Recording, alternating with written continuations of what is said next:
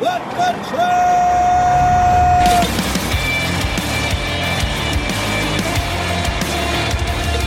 You are listening to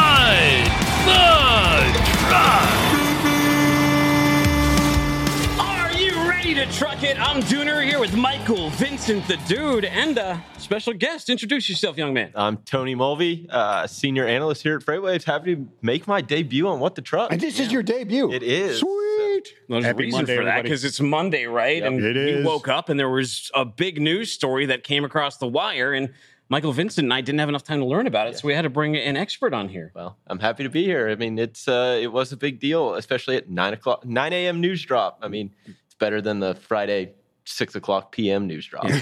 yeah, we're ready to hit this week. So today on the show, we're going to get into that. We're going to get into the logistics behind retail packaging and displays. Yeah. Big peak season coming up in retail. Find out all about that from Bay Cities. We got a future of freight segment with Convoy, GlobalTranz director of wellness. She's going to come on here. She's going to get our minds right for this peak season too. Bunch of news, bunch of weird stuff that happened. We might even review the movie Fall. You see that oh. one yet? I, I haven't. Two girls stuck on top of a 2,000 foot radio tower. Interesting. What's going to happen?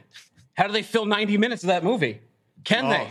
Jeez. Not All really kinds that of well. crazy hijinks. can All happen, kind of hijinks. Well, let's tip our sponsor, and then we'll get to some news here. Surge Transportation thinks non-competes are stupid. Non-competes chase away good talent and stop talented people from joining the supply chain industry. Tear up your non-compete. It's not enforceable. Instead, email jobs at surgetransportation.com and do what? Open your own office tomorrow, obviously. Come on now. All right, headlines.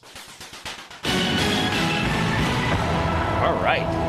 By the way, did you know that Tony right here is an expert, a certified expert on the rules of golf? Yep. How does one become a certified expert? You go to the USGA PGA workshop rules workshops. It's a three day workshop. I think they offer them now virtually and in person. But you take a hundred question test, fifty open book, fifty closed book, and anything above ninety on that test Yeah. is an expert. Now, I've seen those convoy guys play golf before. What do you think is one rule that they're constantly breaking? Oh, that's a tough one. I mean, there's so many. I mean, there's so many. I That they I play break. golf. There's Oh, so many that they break. Yeah, on. I mean, there's so many. They're just Seen 'em golf. They're easy to break. I mean, Yeah. they they really are, and they're there to not get you in trouble, but they sen- tend to get you in trouble a lot more than uh, they're there to help is, you. is it true that you get three mulligans per hole as they play at a convoy? Uh, I wish that was the case. I might be a lot better. You know, they're great at wheelbarrow races too. We had them down in Arkansas, did a fantastic thing. We're just picking on them because they're going to be on the show right after we get on the news over here. And I can see Spencer in the green room laughing. So that's why we're carrying it on. Anyway, so the big news that you woke up for that we needed to find out more about was Heartland Express, right? It said today that they're going to acquire contract freighters, non dedicated U.S. dry van and temperature controlled truckload business and CFI logistic operations. I guess that's their Mexican operations um, from TFI International, 525 million. What's going on here? Yeah, so Heartland buying CFI. So if you think about CFI as a company, they run a lot of that north south freight along the I 35 corridor. They were competitors with Celadon along that. Celadon obviously went under back in 2019. So I mean, it's really a big deal. It's it's an acquisition that Heartland. I mean, when you think about how Heartland operates, uh, in the past they've really been very targeted in their approaches. I think this is another one of those areas that's targeted, but it's an air or it's a what you've seen in a lot of these acquirers like TFI, where they purchased uh, US UPS freight. You see Knight Swift doing the same thing, purchasing AAA Cooper. They're getting out of the truckload side. I mean, they're they're going more into that out of that commoditized Ah. truckload space. And what you're seeing is Heartland. I mean, that's what they do. That's what they do best. Yeah. And they're one. I mean, you look at what they said in the uh, release. They want to have a consolidated operating ratio at 85. Yeah, well, Maybe. me too. Yeah. Uh, and that'd be great in truckload, Yeah, right? 85 is awesome. it's great. Yeah, yeah, it is. Ir- A lot of irregular uh, route Yep. asset based, right? Yep. And some of the comments uh, that I saw like on Twitter were like, why would you be going into spot market at a time when that is really difficult? Is that really the strategy that's going on here? Before we even move past there, irregular routing, I actually had a question too from someone in the audience who said, What is irregular routing? That had been a feature in the stories we've read Oh, about okay, that cool. so far. What is irregular routing and why would they be interested in that? Yeah, I mean, so irregular routing is, I mean, the best way to compare it is to dedicated, right? Yeah. Dedicated running from point A to point B, Yeah. and that's all you run. This is, you still have a network, but it's, hey, you may go point A to point B to point C, or you may go point A to point C. It's just not it's irregular. It's Yeah. it's not consistent. And. I mean, you have contract business and spot business, but Sure. again, why you do it in into this market? I mean, it's a way to access drivers, right? Yeah. It's you're building something that already has that. You're buying something that has that brand recognition, Yeah. right? CFI it's been known for. It's been been around for a while. I Sure. mean, Craig this morning on No, the, the thi- purchase is, is makes sense. It Yeah. was it was more the irregular versus spot. Irregular doesn't necessarily mean it's spot. Yep, exactly. Right. So it's just more of the. It's not. You don't have that dedicated lane A to B. I mean, you do some cases, but Yeah. you can get out of that. So the size of this deal, this this makes um them pretty big, yeah. Yeah, I mean, they'll be the eighth largest truckload fleet, third largest irregular routing fleet. I mean, you think about who they're competing with: Schneider's, uh, your Werner, Yeah. U.S. Expresses. So I mean, it's making Heartland, it's giving Heartland this big boost to the size of the company, and then it's a obviously they view it as accretive to their earnings, which as a publicly traded company, that's what you're looking for. Yeah, you want your earnings to secrete. Makes sense. Oh, creative. I'm sorry. I, creative. That much. That's much better. Uh, so let's hear it from the man himself, Michael Gerdin. He's chairman, president, and CEO at Heartland. In terms of what's going to happen here, you mentioned it, multiple brands. So what happens with operations here? Well, they said we are thrilled to welcome CFI to Heartland Express family of companies, where we'll continue to operate from Joplin under its own brand and current leadership team. CFI has exactly what we look for as uh, we expand significant scale, respected and recognized brand, capable management, safe and experienced drivers, a strong asset base, and a complementary terminal network. Very of the many things that you had just said. Yeah, I mean, it, that's why. I mean, overall, I mean, you've heard me and Craig talk about this morning on Freightwaves. Now, it it makes sense, especially you're headed into a time where M and A is going to make sense in the truckload space. I mean, you talk about the falling spot market. Right now, you're going to have people that are wanting just to get out to get Yeah. out, and then those that want to build brands, and that's kind of what this is. It's building that overall brand. Uh, in an era at a time where others aren't necessarily focused on that. Gotcha. Yeah. Well, we have one more story. It's freight broker sentiment shaky into the back half of 2022. Not really a surprising survey, but it's one the FreightWaves research team did. They talked to 160 plus brokerages to find out how they're feeling about things. On the first chart here, you can see what do you expect from each of the following at the end of Q3 versus the beginning of Q3. What were most people saying here? They were Yeah. expecting rates to be what? I mean, they're expecting spot, especially spot, to decline. The Yeah. contract rates there, it's on that far right side, really to be flat to down. I mean, Yeah. that was the overall sentiment. Higher or more available capacity, lower margins, lower volumes. Kind of goes into what we've been saying here at FreightWaves. When you start looking at some of the sonar data, what they're saying matches up with what we've been seeing over the past few months. Sure. And why do they Yeah. think that? Well, to their knowledge, what are their current shipment volumes? Take a look at this. Here's what they have to say about it. They most said they're uh, somewhat lower than their target. Very few. You know, the middle was right on target, somewhat higher than in target, but you know, a lot of them are starting to experience that softness in the market. It seems like. Absolutely. And I had a conversation with a broker last week that I don't think was even in the survey and talking about what, I mean, they're trying to retain customers, their shipper customers. And that's exactly what they've been talking about, their management team to these brokers. I mean, that seems to be the, the concern. And Yeah. we're seeing it.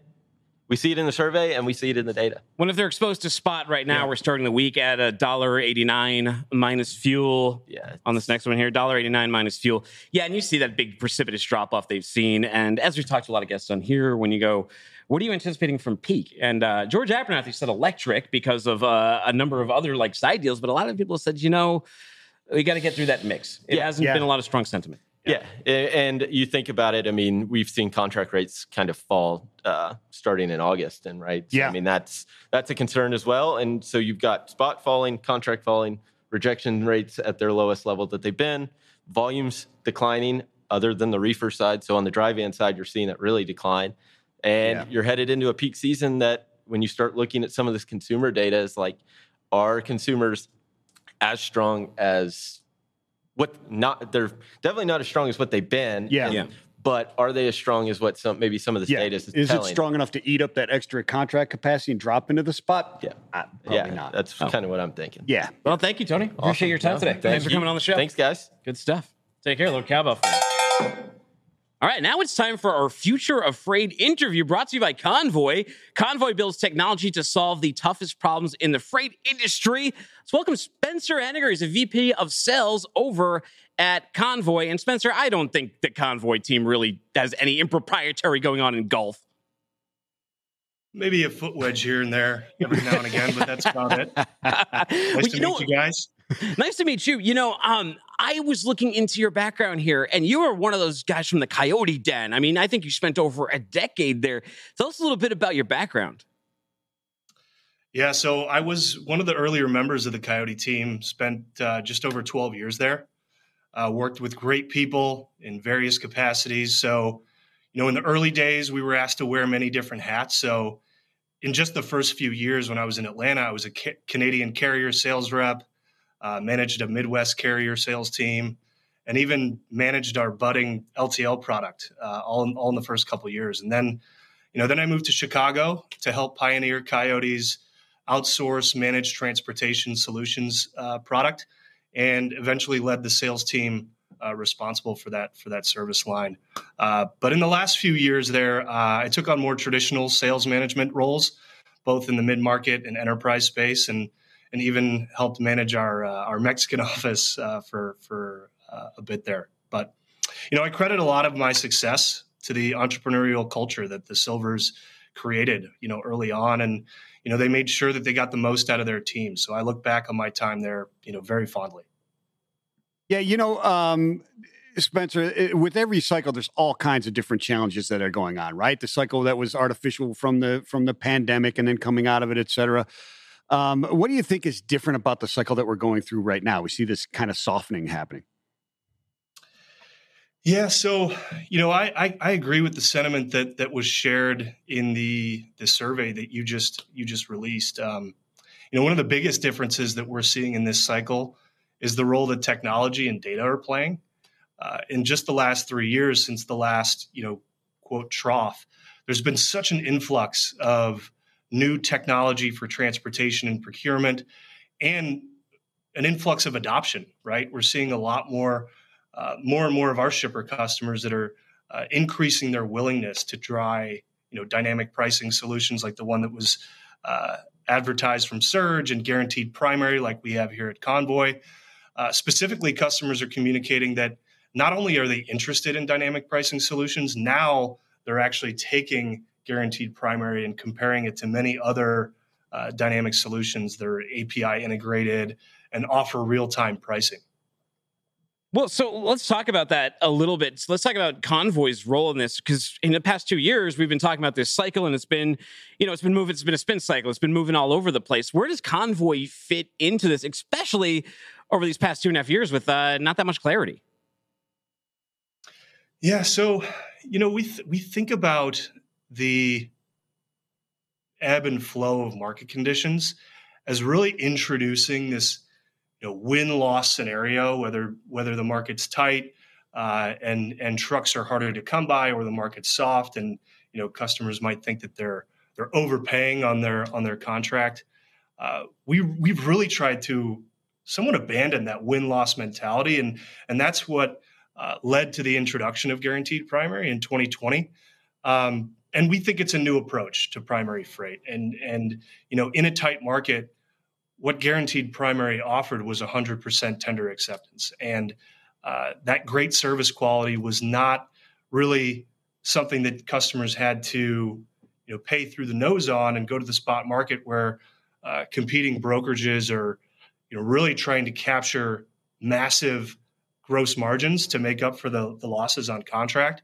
It's a it's a real modest uh, pricing program that that really introduces flexibility and that's what we were focused on. And then as the market starts to soften, you can see the benefits of really the idea that our guaranteed primary rates are predictive of you know future market conditions. So what that allows for is that you know as rates are starting to decrease, our customers spend starts to go down. And what I think is really interesting in either market condition is the fact that you know as we collaborate with our shippers and introduce automation to lower some of their some of their cost to serve, uh, accessorials, incidental costs. as those are lowered on a shipment by shipment basis, that savings is passed on immediately and it's all automated. So, so this, you know, introduction to, you know, of transparency and technology into this win loss cycle that we're in, we think has tremendously benefited our customers. And we're seeing that in the results, right? So, you know, in just in, in the year and a half since we launched the program, we've seen our customers save an average of 11%. And, uh, and that's on the prevailing market conditions, not just on what's in the contract. And then they've also gotten 17% higher tender acceptance versus the average. So uh, the benefits are, are outstanding for our shippers. That's amazing. So uh, for a shipper who's adopted this, how does this change like their day-to-day operations from a day-to-day from that type of perspective? Is this like a dedicated thing or, or how does it actually work? How does it impact them on a day basis? Yeah, it's a good question. So, you know, really when we think about the benefits of the program, it all starts with how it's introduced and we introduce it with as much flexibility as possible. We want to meet our customers, you know, technologically where they want to be met whether that's through a TMS or you know, direct into their uh, their operating system. We're automating the uh, rates on a day to day level, and and we're we're we're operating in really multiple facets of the network. So whether that's you know business critical high volume lanes or you know difficult to source maybe lower volume lanes that are in scarce parts of the network you know our our network of over 400,000 trucks is able to is able to offer that 100% tender acceptance, uh, which has really just been a huge benefit to to our teams and, and the procurement folks at at a lot of our uh, shipper partners that have adopted this program. They've communicated the benefit of you know not needing to go back and mini bid when they think costs are going down or when service starts to suffer, or you know reprice the entire network altogether a lot of those needs have been eliminated because of the automation that this program introduces wow okay well like hey in these markets especially in the past year a lot of predictions have been made about what is going to happen uh, it seems like there's a new news story about some sort of political event or global event or local event that is happening that can throw another wrench in the system. What do you recommend people do to stay ahead of the market? Yeah, it's a good question. So, you know, I, I would say three things, Tim. So, first and foremost, diversify your freight procurement portfolio, similar to a financial portfolio. And I'm not just talking about, you know, assets and, and non-asset providers. I'm actually talking about the procurement mechanisms that are pervasive throughout your network. You know, there are going to be certain parts of your network that are really, really strong and require that long-term dedicated contract rate but you're also going to want to have the flexibility and the dynamic pricing mechanisms like a guaranteed primary to help mitigate uh, cost and service disruptions right? So that's first is, is diversify. Second is you know it's important that shippers raise the expectations for operational visibility. Uh, you know now more than ever the concept of having really high fidelity shipment tracking and the benefits that that high fidelity shipment tracking affords our shippers is through facility insights, right? So we're able to go and offer facility by facility insights by time of day, dwell times, operational inefficiencies, and what that allows for is a really collaborative and rich conversation with our with our shipper partners to where we can start to lower their cost to serve and make their freight more attractive in the industry. Uh, and that that benefit really is automated automatically uh, delivered to the to the client in in the guaranteed primary network. Uh, and then finally, just the general introduction of res- resilience into your into your network. I think if I were sitting in front of a customer right now, I would I would tell them that you know the more the more flexibility, the more elasticity that they can introduce into their supply chain, the better. And whether that's you know through a diversifi- diversification of uh, partners or diversification of uh, pricing mechanisms. It's really all about ensuring that as much of the future that is unknown, if you have the right resilience in your supply chain, you'll be able to forge that future much more effectively. Spencer, thank you so much. Uh, perfect words to end on. I, I think we uh, we all need Amen. to be guided by those ones, and maybe uh, convoy as well. Thanks so much for your time today. Absolutely. Thanks, fellas. Go check it out. Check out Convoy Team. The Convoy. man. Get on that board. All right. Meanwhile, Fucking night. Get your keys. Get your keys. Get your keys. you got a piece of Connor. Perfect. Fucking night. all right, those guys, those guys might cut the music. Those guys might need a new package. Talking to Josh Linden right now, and maybe Chad Sadler at Bay Cities Packaging. I see Josh right across from me. Josh, thanks for coming on the show. Hey, doing well, guys. Great to see you, and uh, glad to be on the show again. I, you know, you post some of the most interesting content that I see online because I don't know a ton of people who work in the retail packaging space. But every time, like I'm at a Target or Walmart, my kids go nuts over like those trains and those displays over Yeah, in the toy yeah, yeah. section. They're like moths to a uh, a bug zapper. They still make bug zappers? Sure, I don't know. They should. They should. Well, so yeah, we're, we're definitely we're definitely responsible for helping uh, uh, distract your kids and uh, empty your wallets um, when it comes to uh, getting the attention at the store level. So yeah, we definitely uh, help uh, draw some of that attention with some of the displays and packaging we help ship uh, for many brands and retailers across the across the world here. Yeah, I mean it's it's a huge. I was watching one of the videos on your site, uh, and it looks like a huge process. Like you guys undertake this from design all the way down to deployment. What goes into the process behind this? Like what we're watching right now, this case study. What was that all about? How do brands interact with you?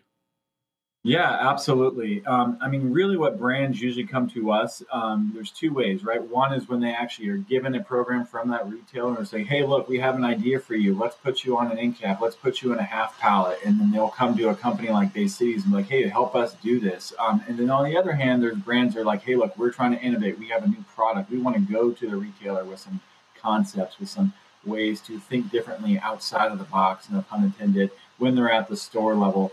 And that's really what they do with us. So we take that creative process and then we turn that into the design process where we're actually CADing it and creating white samples and you know the line drawing that you see here.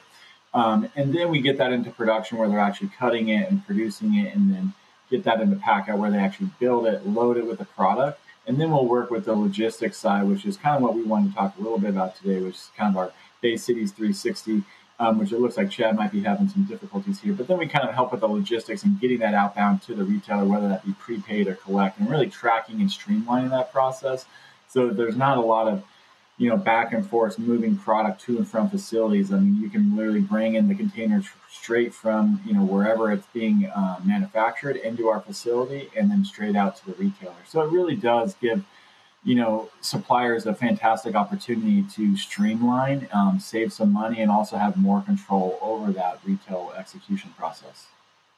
So, Joshua, I'm interested. How, at what point, or how early in the process does the logistics, or do the logistics of this particular product enter into the design of that end cap display, or however it's going to fit into that retailer? Right? Because there's got to be assembly Yeah. at the other end, or not assembly, and that affects. All- Plus product to put in there, right? I mean, you, you can't have a display with no product. That, that's right. Yeah, you got to merge shipments at times, et cetera, right? Yes. So there's a complex um, marrying of you know those components, right? You got potentially if your product isn't manufactured in the United States, or if it is, it's going to come from some location into our facility. So yes, it's going to have to get to our location, whether it's from that manufacturing facility, and then we bring that in, and then we marry it up, and then we will actually you know work with those carriers for those deliveries and on all the inbounds. And then, you know, that's what the typically with the brand or whoever's manufacturing that product. And then on the outbound, that's where it, it could be the retailer carriers or working with our own carriers to get those picked up. So it's it's a quite a complex process. Um, typically, we would use, we're looking at about a three to six month lead time. I would say usually six months is when you really should be kicking this program off. Six to nine months out. Um, Wow. Worst case scenario, right? But if you're planning for inbound products coming from you know overseas, you're going to have to start that process a little bit sooner. So again, it really depends on the type of program. If it's going in display, or if it's just going into regular brown box packaging. Um, but yes, we do everything. How tough has the past year been in terms of matching up that inventory? I just like I noticed just on the shelves again, just being in the toy section, Mm. uh, it's easy to notice there because a lot of things are licensed. For example, there was like this Lego Ghostbusters set, but the Ghostbusters movie like had they kept delaying it due to COVID. Oh, yeah, yeah, yeah. So eventually, they just put the set out like eight months early, nine months early. Like everything uh, is so mismatched. Has that made this really difficult over the past couple of years? Yeah, it definitely has. We've we've had to be in situations where we've shipped displays with you know not all the product loaded onto it because some of the materials were still waiting to be received. So you know that you know that's a complex part of it, right? Like sp- when you're working with a retailer like Walmart, like they have specific due dates and uh, timelines and OTIF that you have to follow. And so if your product is late, you get dinged. Um, so sometimes they're we're literally shipping displays half empty and then having that product shipped directly to the store to marry up at the store level and then having an in-store execution team you know actually build that into the display once it gets there if the store associates don't have that communication. So yes it's been very complex very difficult. Um, and what makes us unique is we have um, the visibility across all those different um, touch points. So if a brand does need to transition from like a collect to a prepaid we've been able to help them. And there's been some scenarios where we've transitioned from a collect with the retailer to prepaid, and that was able to get them on time and in full to the retailer instead of having all these extra fees and OTIF and things that come back to these brands after the fact. We don't have to worry about that because we were able to switch, transition to a prepaid version where collect we weren't seeing the same type of on time and full deliveries. Yeah. So, Joshua, how much collaboration goes on with the manufacturer or the marketing team of those products in the design of the end cap, dis- the end cap displays, et et cetera? And, and how does that all interplay go on? Yeah, that's a ton. So on the marketing side, I mean, that could be anywhere from, you know, that six months to a year out where they're really planning and strategizing, okay, here's what we're thinking about for retail, here's what we envision. Um, and this is how we're going to execute it based on that time frame. You know, typically what we work off is a must arrive by date or a MABD to the DCs or to the store. Um, and that's how we build our timelines back from that date and then figure out when we need to have met, you know, the materials manufactured, when the product needs to arrive to our facility, how long it's going to take to actually co-pack and build those displays. And then what's that transit time looking like to the stores? Again, depending on if you're prepaid or collect. Interesting. You know, so logistics, for example, is solving problems, right? And it's, Right. it's accounting for what could go wrong and making sure that that does not happen. Um, in retail logistics, that has to be a, uh, a a frequent concern. Anything can happen. The display could fall over. The product couldn't be there. What kind of things do you have to consider when considering the logistics behind displays? Like, what can go wrong? Yeah. So the first thing that we want to consider is obviously the ability for the display and the packaging to to arrive safely to stores, right? Like transit on its own is going to be pretty unpredictable. Um, you know, there may be, you know, depending on the type of season in the year, it may, you know, there may be really hot in the trailers, or it may be really cold, or the weather, you know. So there's lots of factors that go into that, and I think you know, being able to plan in advance um, and kind of understanding what that looks like, getting all the product in advance so that we can actually perform the correct ISTA testing um, on that packaging, whether it be a drop test, compression test, slam test, shake test. Those are all things that we do in house because we're ISTA tested certified facility. Um, so again, that is a standard, release in our um, process to make sure everything does get to stores safely, right? So every, again, each, it depends on the retailer. Like if you're in club channel, that's going to be different than if you're shipping it to, you know, Walmart where you're getting full truckloads. To maybe if you're shipping to maybe like a Five Below or maybe a 7-Eleven, those may be you know small parcel loads. So again, you got to really think about what retailer, where is it being shipped, what are those requirements, and making sure you kind of plan for that. So, Joshua, does does uh, uh, the EPR legislation, those type, the Extended Producers uh, Responsibility Act, and sustainability affect your business there? And if so, how is is it affecting it now?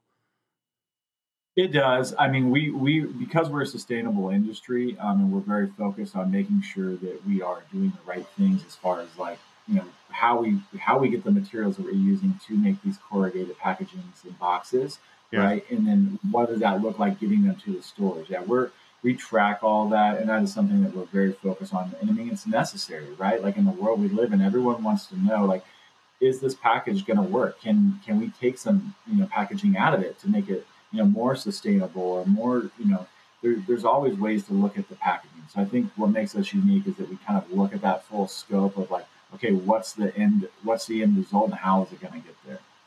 Wow, interesting. So, what is more important, the product or the packaging? Now, I realize you're a little bit biased in this one, but in your experience, how much of an impact have you seen good placement and good packaging have in retail? Yeah, I mean, I think it's incredibly important, and, and it's from two factors, right? One is the safety of the product, and then one is the ability to merchandise that product and make sure that it's marketed correctly to the consumer. So I think there's two factors there. One is to make sure it gets to the store safely and looks good on shelf, and it hits all the marks as far as what marketing is trying to communicate in marketing and sales, right, to the consumer.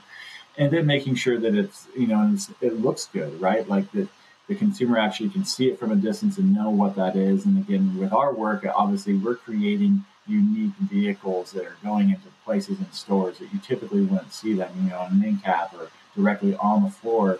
It's not, you know, just straight on the shelf. So again, packaging is incredibly important. Um, so if you're not thinking about it, they should be. So Joshua, when you're when you're going through the the packaging and the shipping, et cetera, how much thought is given to uh, returns, return process, or like secondary markets, or is that like admitting defeat so you don't even think about that because they're just going to sell out? So the idea is to plan to have the most velocity on that program, right? So the uh-huh. idea is to go back, look at the data. What is what does a typical sell through look like in a normal traditional setting? Of like, okay, we're expecting to sell 15 units per week. This is going to be sitting on the floor for, I don't know, four to six weeks. You know, doing the backwards math, right? It's like, okay, we can we need about 50 units on the display to make sure this is feasible based on how the cost of the actual display itself and then mm-hmm. how much they need to sell to make it viable, right? So I think kind of just understanding that process is important so that you know it's kind of a it's a it's a balancing act, right? Because I mean you'll go into a store and sometimes you'll see a display that's full of product, and then other times you know it'll look really empty, but you know maybe it is a you know higher priced item or maybe it is just a marketing play to get some additional product into the stores. So again, it, is very dependent on you know the retailer, the time of the execution, what what they're actually trying to sell. Interesting. So, and how does the Bay Cities, I believe you call it Bay Cities 360, the logistics arm, how does that integrate with what you are already doing? How does that sort of fit in? Yeah, so the, what it does is it gives us the ability to kind of pivot and op- offer those additional solutions. So, what we were seeing was a lot of these brands were kind of feeling stuck with collect options um, and some of the retailer relationships that we have where we're, we're managing those programs for them. And so the idea is to be able to give more visibility to the suppliers on actually how things are shipping to stores. Because when typically when we do like a collect program, we kind of lose some of that visibility, right? Like when it goes into their system, like it's it's on the retailer or whoever's getting it to the stores. We only know once it's delivered. Like that's pretty much it. And then after that, it's up to them. But if we're managing the freight, we have a little bit more visibility. We have more flexibility on controlling those pickups and things um, when it comes to those truckers. So I think, again, it just offers us another layer of flexibility to offer those solutions. Um, again, with so many challenges within supply chain, I think just having that little bit of an edge is what helps. That makes sense. You know, we we both used to sell freight, and shippers mm-hmm. need that education too. A lot of them out there. What surprised me the most when I moved from operations selling freight was how many shippers were unaware that there was more than one payment term. If they had done prepay yeah. the whole time, they thought that's the only way you could do it. That's how it's done. If they only done collect, that's how Correct. they thought it's. And the same way with Incoterms. Like if they did FOB, they thought FOB was the only way. If they did DDP, they thought that was the only way. They didn't realize how much control they actually have over their freight and their money, and how important that these tools are to wield. So you need expertise, like what Bay Cities is doing. And if they want those expertise, where should I send them to, Josh? Yeah, I mean, you can send them to baycities.com uh, or they can email me at joshua l at bay-cities.com. Um, you can obviously find me on LinkedIn at Joshua Linden. Um, I'm always posting content about retail and how we're uh, helping brands execute um, unique ways. Do you have a favorite, before we let you go, do you have a favorite end cap display of all time or, or train display or just marketing display you've seen? I have I have two. Um, one of them was would be when we we ran an uh, pallet train for Transformers, and we did a basically it was an eight foot Optimus Prime that sat on the end of the display, which was incredible. Um, we executed that in 2,500 doors, um, and it was actually assembled by the store associates, which is pretty incredible um, since you know those steps are very complicated. The other one was we, we hung a 12 foot U Wing from Star Wars when that movie originally released. Uh, I think that was back in 2006, 15, 16. And that went into the same amount of doors, 2,500 doors. And this giant U Wing hung from every single uh, Walmart store at the time. It was pretty cool. Josh, neat stuff, man. Thank you so much for your time. Go look up Joshua Linden on, on LinkedIn in Bay Cities and get your logistics and retail packaging needs. Get that peak season coming up. Thank, Thank you you, so guys. much today. Appreciate Take care. it. Right on. I was a sucker for those displays. I always wanted to like take like Jurassic Park. I remember Jurassic Park was like really big when I was 12.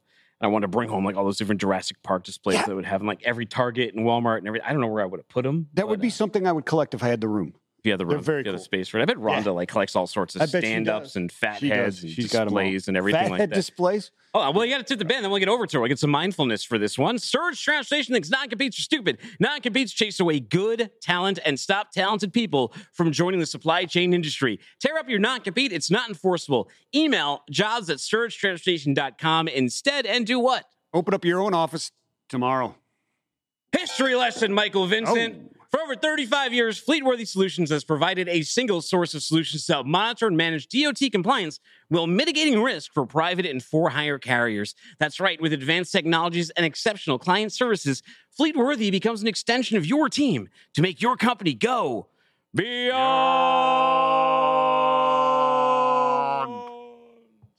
compliant. All right, Dr. Rhonda Bompensa Zimmerman. She's the director of fitness and wellness over at GlobalTranz. I don't know how it's taken this long to even get her on the show. I'm not even sure. Rhonda, thanks for coming on. Hey, fellas, great to be here with you. Now, longtime listeners, especially longtime like virtual event attendees of FreightWaves, Yes, remember right. a couple years ago, Emily and I, Emily Zink and I, we like championed having yoga during um like the breakout session, the lunch Yeah, session. We did a little bit right here. We did a little bit right very- here, and you were right in your studio over in Yeah. GlobalTranz. I thought that was so cool. Um, I I never worked at a freight company that had like yoga or wellness like like that on site. What is GlobalTranz thought behind all that? Like, where do you fit in over there? well, thanks, fellas, for having me on uh, live. Uh, just in full disclosure, Vincent knows this. Last time I was on, we did the FreightWaves live at home. I couldn't hear you, so it's nice to actually hear you that's this right. time. She faked it the whole time. She faked that whole thing. faked the whole thing. I Yeah. had no I've had it- idea. I couldn't hear music or anything. But So, Rhonda, up here, so- up here, we have these little earbuds in, and I've done, I, we've both done entire interviews before. Where we couldn't hear a word that the No. person was replying to us, and we simply had to go off like how their face looked when they finished Yeah, uh, you- yeah. question. Hope they answered the right Yeah. question and move on. oh, goodness, that was quite interesting. it's great. well, what happened? well, kind of what happened with GlobalTranz is they signed me on as a vendor initially. They were building a gym, and I had participated in four startup gyms before at the university level, and I had transitioned to Arizona, and I didn't have a position, so I was like, hmm, a little curious. It was my first time entering the corporate world in the freight broker space, and I thought there was really an opportunity there to not only create this wonderful facility for exercising all our stress and doing like fun classes together, but also an opportunity to educate our population, our growing professionals about the importance of prioritizing their health in the work, workplace. And we know, um, particularly recently with literature, there's a lot of what's termed LSD in the psychology space, which means a lot of loneliness, stress, and depression, Mm. which is costing us $1 billion a year in healthcare or health claims. So, um, what we try to do is really create a space of mindfulness where we're intentionally thinking about how we're spending our day and prioritizing our health so that we show up as our best self physically, mentally, socially, spiritually. Um, and it's been quite a wonderful adventure. Um, I have to say, I'm transitioning out of that role and I have some new things in the horizon but uh, definitely see a need to continue to have conversations about the importance of our health in the workplace. And that's what I'm an advocate for because our young population is facing diseases that typically didn't happen until you were like my age. So I'm here to advocate for our freight community. All right, shots fired. She shouldn't. She's taking shots at herself over here. Rhonda, you look great. I don't even know what you're talking about. Over I there. have no idea what. So you I like what you said. I like that, but you're but you're leaving. So you know what? Peak season's about to come up. Pretend we are two GlobalTranz sales agents. We looked at our numbers and we're like, Oh, I right. don't know if I'm going to make. I don't know if my 4Q is going to look good at all based on the way things are going. I'm super stressed out. I'm thinking about the holidays. Mm. I'm just thinking about making it through. How do we be mindful? What are some tips you can give Michael Vincent, the viewers out there, and myself? Well, one of the things I've always encouraged my team to do is set a little reminder on your on your station, on your on your phone, and every t- 90 minutes, just step away for 1 minute. Take 90 seconds if you can to just be present with yourself. One of the exercises I like to showcase with my team is called 54321. It's a sensory experience where you literally you can do this with me everybody listening in where you just be mindful in the moment where you change your stress levels and your thinking patterns and you can kind of challenge maybe those thoughts of self-doubt or worrisome you know what's going to happen you know over the course of the of the week ahead so what you would do for example is literally just look around in your environment and notice five things Okay. I I noticed uh, the championship belt, New England Motor Freight, this uh, branded What the Truck cowbell, Michael Vincent's stu- big dumb face, and uh, that uh, travesty of an award that he got there for the potato salad I should have won. I noticed that I was I was made fun of twice. Yeah, what happens if things you look? three What times, so that's five. What happens if you get like things just irritate you when you look around? Yeah. What if it just what if it just Well, pisses well, you off? gonna- so then we're going to shift. So then we can go to okay. So pay attention to four things that you can hear. So try to find something positive. Four things you can hear.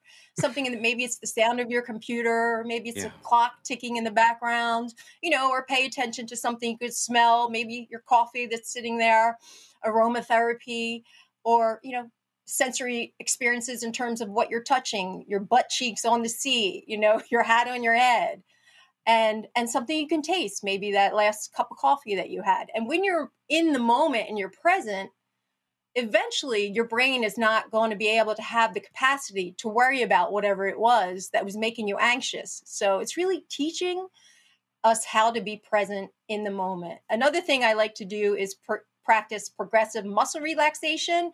This is something you can do when you're like really revved up and you're annoyed. At some reason you just like scoop, curl your toes under squeeze your butt cheeks make a fist just hold it and then relax and breathe breathe. There's so much to breathing box breathing nostril breathing and something you can do in under one minute that will just change the way your mind body and your inner spirit is really showing up because that's within your control. The other stuff that's going to happen you it's outside of your control. So try not to focus so much on the negative and bring positivity into your life the best best way you can.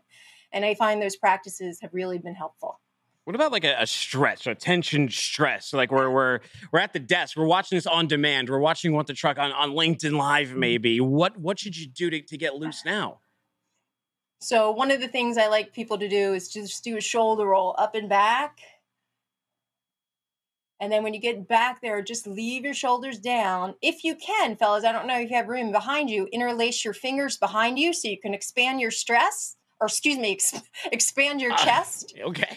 because we kind of because we kind of sit i don't know if you can see me kind of hunched up a lot our posture is really slop, sloppy and that creates some negative energy trapped energy in your body and just doesn't that feel better Oh yeah. no Yes, maybe yeah. Fabulous. But how do I? How, but what happens is then you when you take the hands away because you got to type, like you just you, you go right back like this.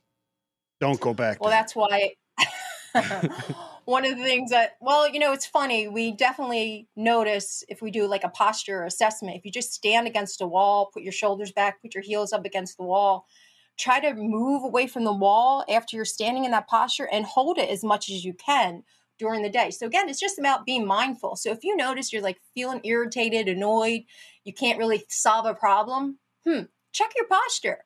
Do a shoulder roll gra- clasp your fingers behind you expand your chest reset and let yourself go back to work. It really does change the energy. When we get stressed, we hold stress in our bodies, in our Mm. ti- in our in our tissues. So there's something to be said really about the power of movement throughout the day. So I- that would be another thing I would encourage people to do. Yeah, I totally get it. The the the positive energy and mental health that you can get from from uh, from exercise. I've been practicing that for a long time in my life. It's funny because it's relaxation and and stress or or or exertion of the exercise that helps, right? Both that mindful relaxation and also lifting weights or running can just set that mind Mhm. right and get those endorphins running, that type of stuff. How does nutrition play into it? Do you work with them on uh, the people on nutrition as well? Yes, we do talk about nutrition. So, again, when we're stressed, our body is going to produce more cortisol. When more cortisol is in our body, we just naturally are going to gravitate towards processed sugary foods. That's our body's way of saying, hmm, I need a little pick me up. So, when you become mindful of what you're eating, pay attention to how you're feeling before you make a choice of whatever. Notice how you're feeling when you eat and then how you feel after you eat when you pay attention to those body cues, that's when you can kind of start to shift what you're choosing to eat. I mean, I'm going to be honest with you. Sometimes when I'm having a bad day, like just McDonald's sounds good, but when I notice how I feel afterwards, particularly the next morning, morning from all the water retention, I don't know if I can curse, but like it feels pretty shitty. So when you start to, so what I like to tell people is pay attention to how your body feels. You're not going to sleep as well.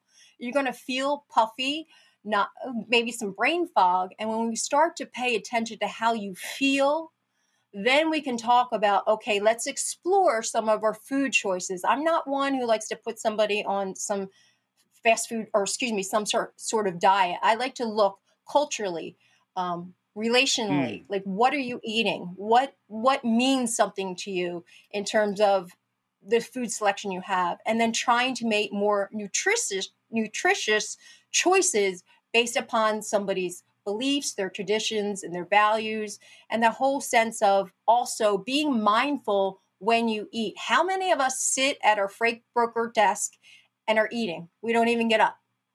Hmm. There's no Yeah. separation. So if you can just step outside, your break, take it. Th- that 30 minutes, just sit, enjoy your food. Your body's just going to reap Yeah. the nutrients so Stop eating much more almonds. than Stop eating all those almonds with your bacteria covered fingers. You know, you grub. Just knock it off. Well, Rhonda, before we let you go, you got one more sort of quick exercise we can we can do to make ourselves centered going into the week. Hmm. Well, I have some dice here, and I was going to give you guys a challenge, but I don't Okay. know if you could Okay. do it. This is Well, we'll something. see. Like, so, Let's see. so I'm, I'm going to roll the dice on the ground. This is something I'd also encourage people to get your little Okay. set of dice, and it says uh, push-ups? 10, s- 10 10 s- squats. So you All got right. off pretty easy. Ten Ten air squats. squats. All right. Yeah, and right. do uh, ten squats for you. Just uh, Every 90 minutes. come over here every dice. ninety minutes. All right. Well, let's Get try. up, move your butt, reduce dead butt syndrome. Oh, look at this. One, two, good. Inhale, exhale, three. Inhale, exhale, four. Inhale, exhale, five. Squeeze those cheeks on the way up. Inhale, exhale, six. Put a smile on your face. Seven.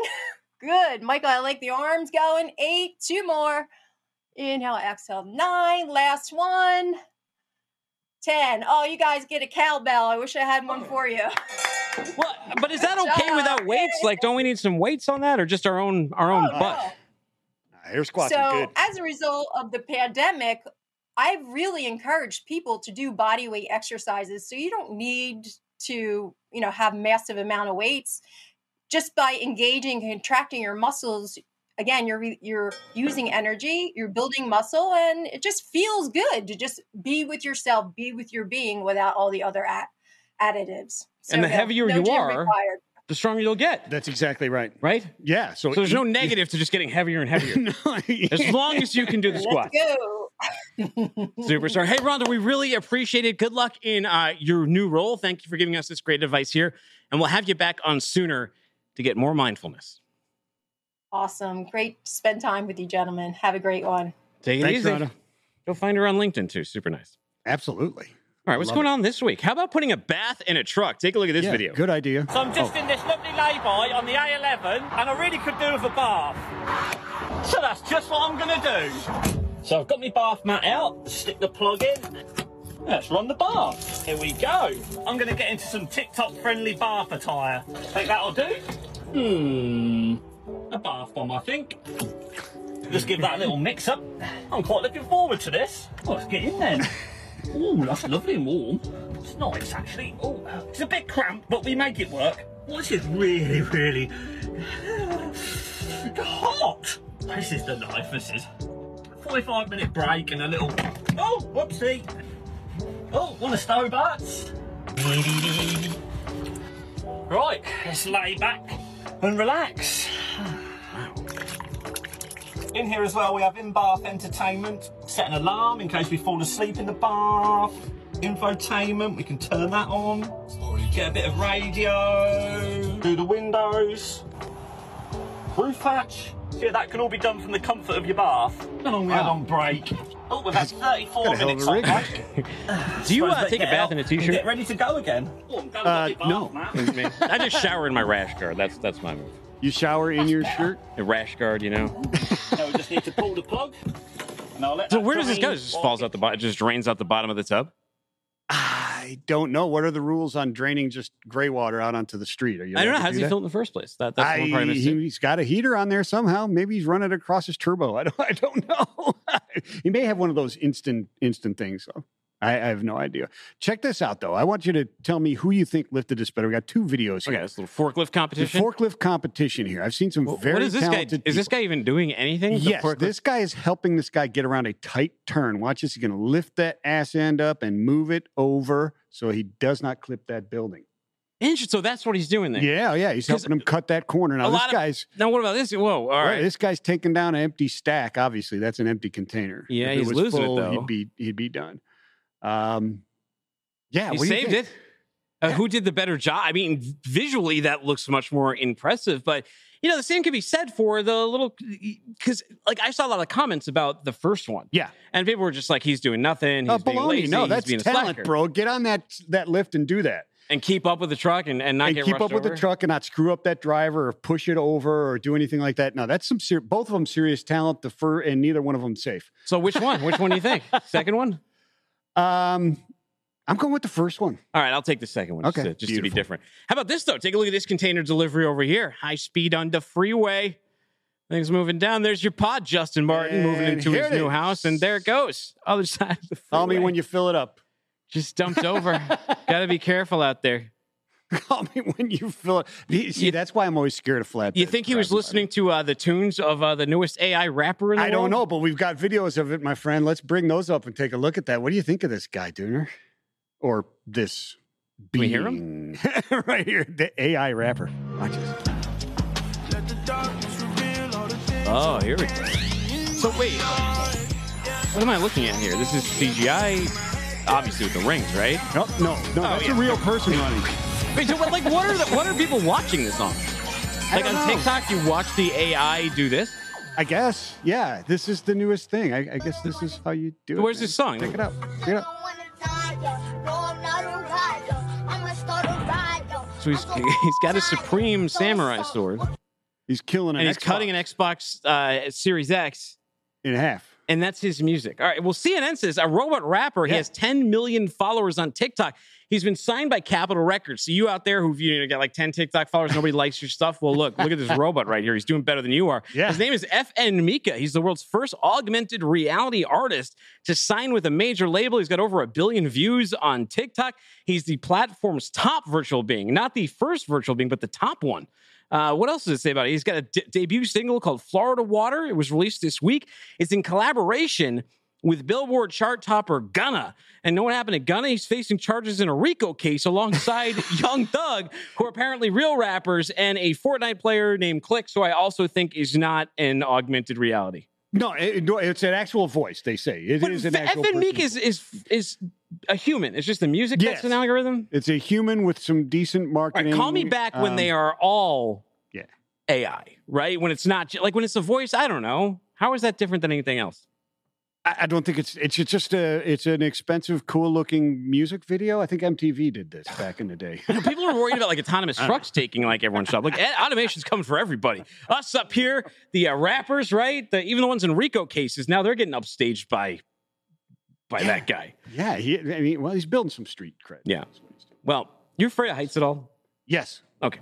You, you're afraid of like the open water or anything? So you like survival horror? You ever see open water or the shallows or Uh, any of the movies where people are just stuck. Oh, uh, Frozen, not the animated one, the one where they're stuck on a ski lift. Yeah. Survival horror. Yes. Are you a fan of it?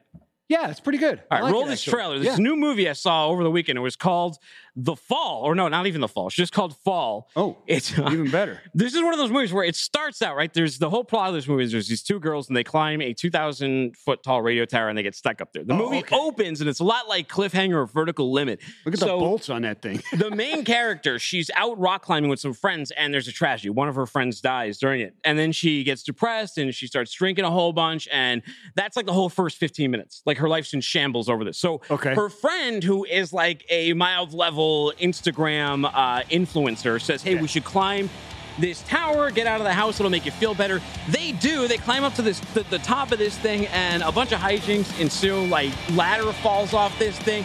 They shoot a flare gun up in the sky, and these meth addicts see it, and they end up instead of helping them, they steal their car. There's a whole thing with like vultures going on. Vultures, she's like pretending to pass out. A vulture's eating her leg. She grabs the vulture by her neck and kills it and eats it alive. She shoves a cell phone in her friend's stomach and pushes her off the side of the tower so a text will go through. It's great. Find me on Twitter at Timothy Dooner. Find him at Vincent the Dude. Don't be a stranger and tell him how to be. Peace and love. Spread it everywhere.